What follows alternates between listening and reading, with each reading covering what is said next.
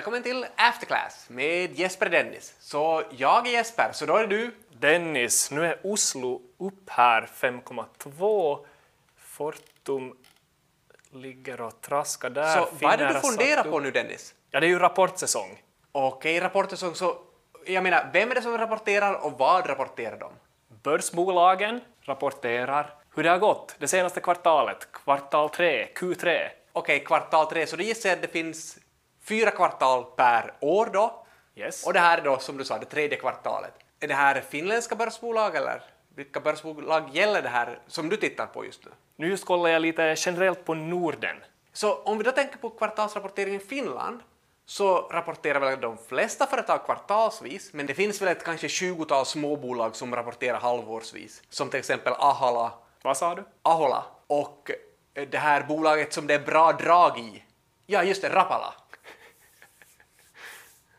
Precis, fiskegrejer. Men hur ser det här ut i resten av världen? Alltså om vi tittar på det stora landet i väst, the USA, så där är det väl kvartalsvis rapportering som gäller. Finns det något land där man rapporterar mest halvårsvis? Då skulle jag bege mig till Storbritannien, the United Kingdom. Okej. Så åtminstone tidigare var både Finland och Storbritannien med i EU, så är det inte någon typ av, jag menar, har man olika rapporteringsfrekvens i olika europeiska länder? Alltså EU som projekt har väl velat harmonisera regler och, och så vidare. Så att i början av 2000-talet hade man en sån grej på gång att man ville ha samma rapporteringsfrekvens för börsbolagen i hela Europa. Och frekvensen skulle vara kvartalsvis rapportering. Man kanske sneglar lite västerut där också, och så att kanske det är det som gäller. Men grund och botten, man vill ha samma kvartalsvisa rapportering över hela unionen. Okej, men som vi vet nu är ju att Finland och Storbritannien har ju olika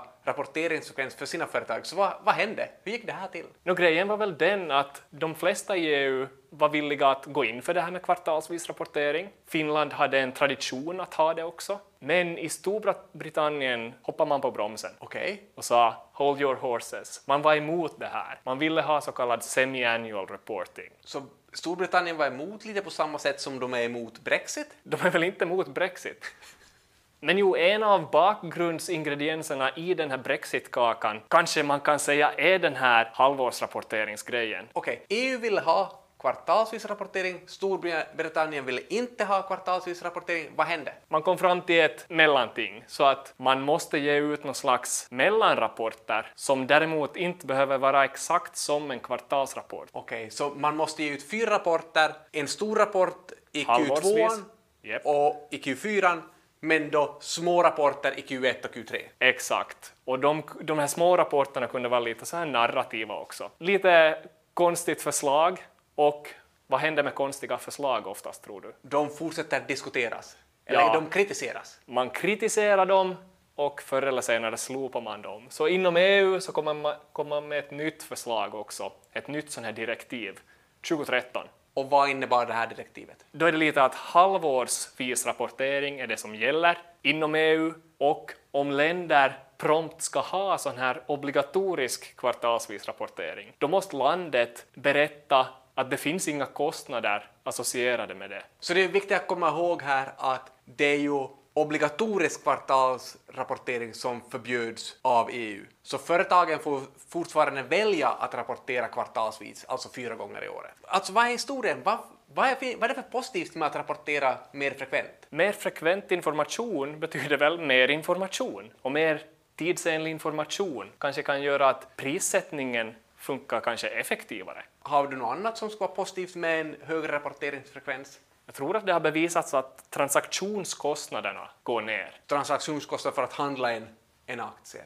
yes, på marknaden. Men förstås, som med alla, alla sådana här saker, det finns ju negativa aspekter också. Och vi pratade ju lite om det förra gången. Ja, alltså att om man hamnar under mer press, hamnar och rapporterar sina resultat oftare, så kanske man börjar bete sig lite mer kortsiktigt. Alltså företaget tar kortsiktiga beslut. Det är ju också väldigt kostsamt för företagen själva att hela tiden måste ha sådana här tysta perioder och förbereda kvartalsresultaten, sen kommer kvartalsresultaten ut och ganska snabbt igen måste man börja förbereda nästa kvartalsresultat. Så man måste ju ha en massa personer som är anställda med att jobba med rapportering. tillräckligt med den här diskussionen kring kvartalsrapportering. Kan vi prata om lite rapporter?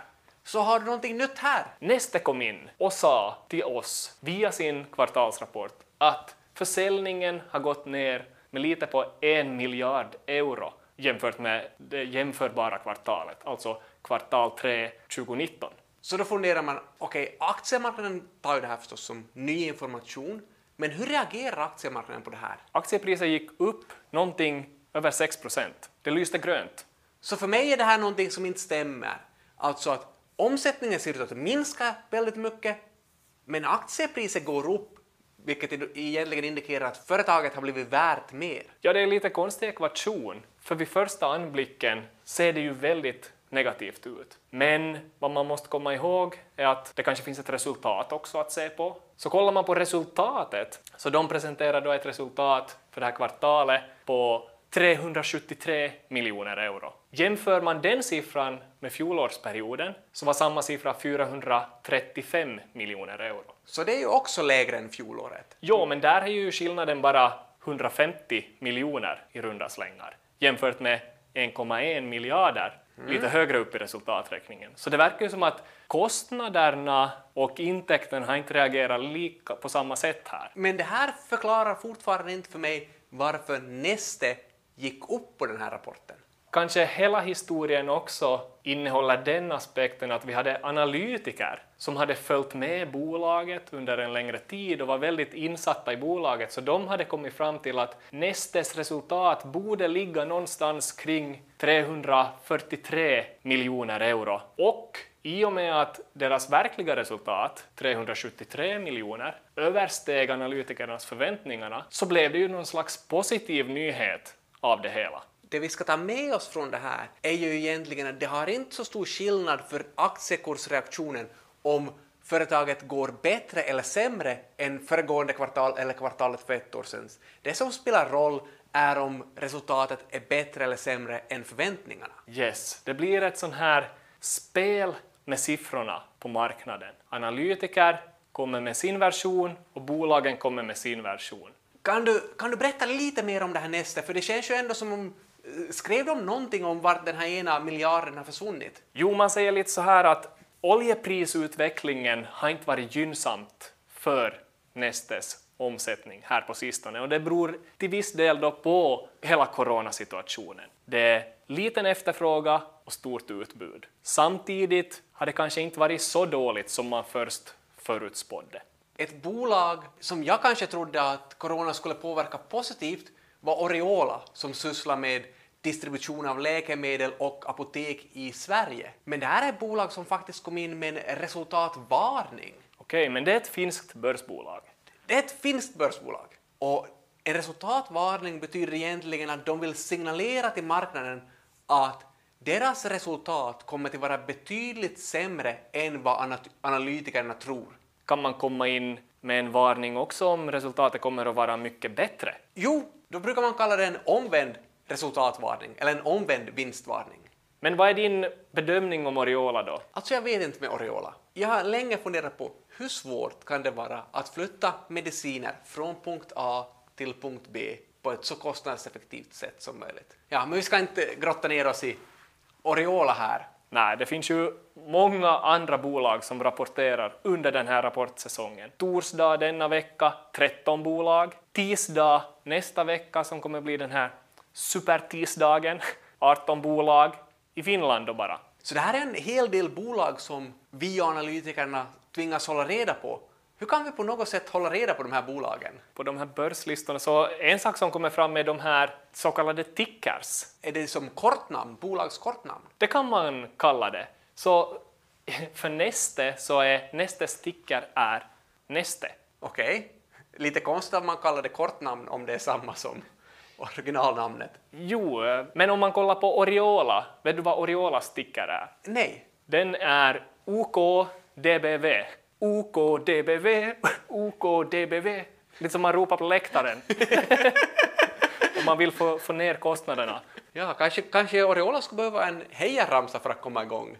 Men de här tickers, egentligen tycker jag alltid med tickers att finländska bolag har ganska tråkiga tickers. Ja, ett annat exempel, Fortum. Vet du vad deras ticker är? Nej. Fortum, med stora bokstäver. Ja, som sagt, finländska bolag har ganska tråkiga tickers överlag, men i USA är det här en stor grej. Och där är det också, tror jag, så att man fokuserar mer på tickers än vad man gör i Finland. Absolut, det är lite mer sådär att när man pratar om- ett bolag så pratar man kanske om dess ticker. Till exempel amerikanska bolaget Zoom Video Communication har ju den här härliga tickern ZM. Och det här är ju faktiskt då en liten förkortning av det här långa namnet. Det där är ju ett företag som har varit väldigt hett här nu under coronapandemin. Jag menar, de ger ju i princip lösningar för alla möjliga typer av företag att kommunicera med varann utan att resa. Vi som är i undervisningsbranschen kan undervisa utan att ha folk i klassrummet. Bara för att klargöra det här så Zoom är en motsvarighet till Teams. Yes. Så om Zoom har blivit så här populärt, har man märkt det på något sätt på aktiekurser? Ja, just i det här exemplet så har vi ju faktiskt ganska intressant information. Det är nämligen som så att om man kollar från januari, då det hela corona började, man började prata lite om corona, sen blev det mer och mer turbulent. Då var det som så säkert att folk började tänka sig, okej, ett företag som säljer videokommunikation skulle säkert vara bra att äga. Så folk började köpa den aktien. Det blev ganska stor efterfrågan. Så det blir stor efterfrågan på Zoom Video Communication. Så vad gör man om man vill köpa den aktien? Man går kanske in till det ställe där man köper aktier. Och söker på en ticker. Ja, och kanske ticken är Zoom. Man ser att kanske Zoom redan för tillfället håller på att trenda, så då går man in med alla sina pengar och köper Zoom. Det roliga i det här fallet var det att det var ett annat bolag som hade tickern Zoom än det här Zoom Video Communications bolaget. Det var egentligen ett kinesiskt bolag som hette Zoom Technologies som gjorde lite små komponenter till mobiltelefoner. De hade den här Zoom-tickern. Så det är någon typ av missförstånd här alltså? Ser man på en kursgraf så ser det här missförståndet ganska roligt ut. Tickern Zoom gick upp 1800 procent från januari till mars. Tickern ZM gick upp 132 procent. Okej, och det här var mellan, bara mellan januari och mars, så kom jag ihåg att 1800 procent är en otrolig uppgång här.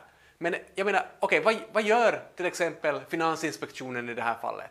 Det här var ju då i USA, Finansinspektionen heter SEC, Securities and Exchange Commission, right? Så de stoppade handeln för några dagar så att läget fick lugna ner sig lite. Okej, en sak som vi kan lära oss från det här är ju att det här med kortnamn eller tickers kan vara lite, kan vara lite förvirrande ibland. Att kanske det här finländska systemet där man i princip har tickern lika med företagsnamnet ett ganska bra system sist och slutligen. Det känns tryggt. Ja, men om vi ska prata om någon annan ticker, så vad tror du om företagen med tickern TSLA? Ja, Tesla kom ju in också med sina kvartalssiffror här och det visar sig vara det femte kvartalet med vinst i rad. Så ganska gott tecken. De kom in med resultatet after the bell, alltså efter att klockan hade ringt.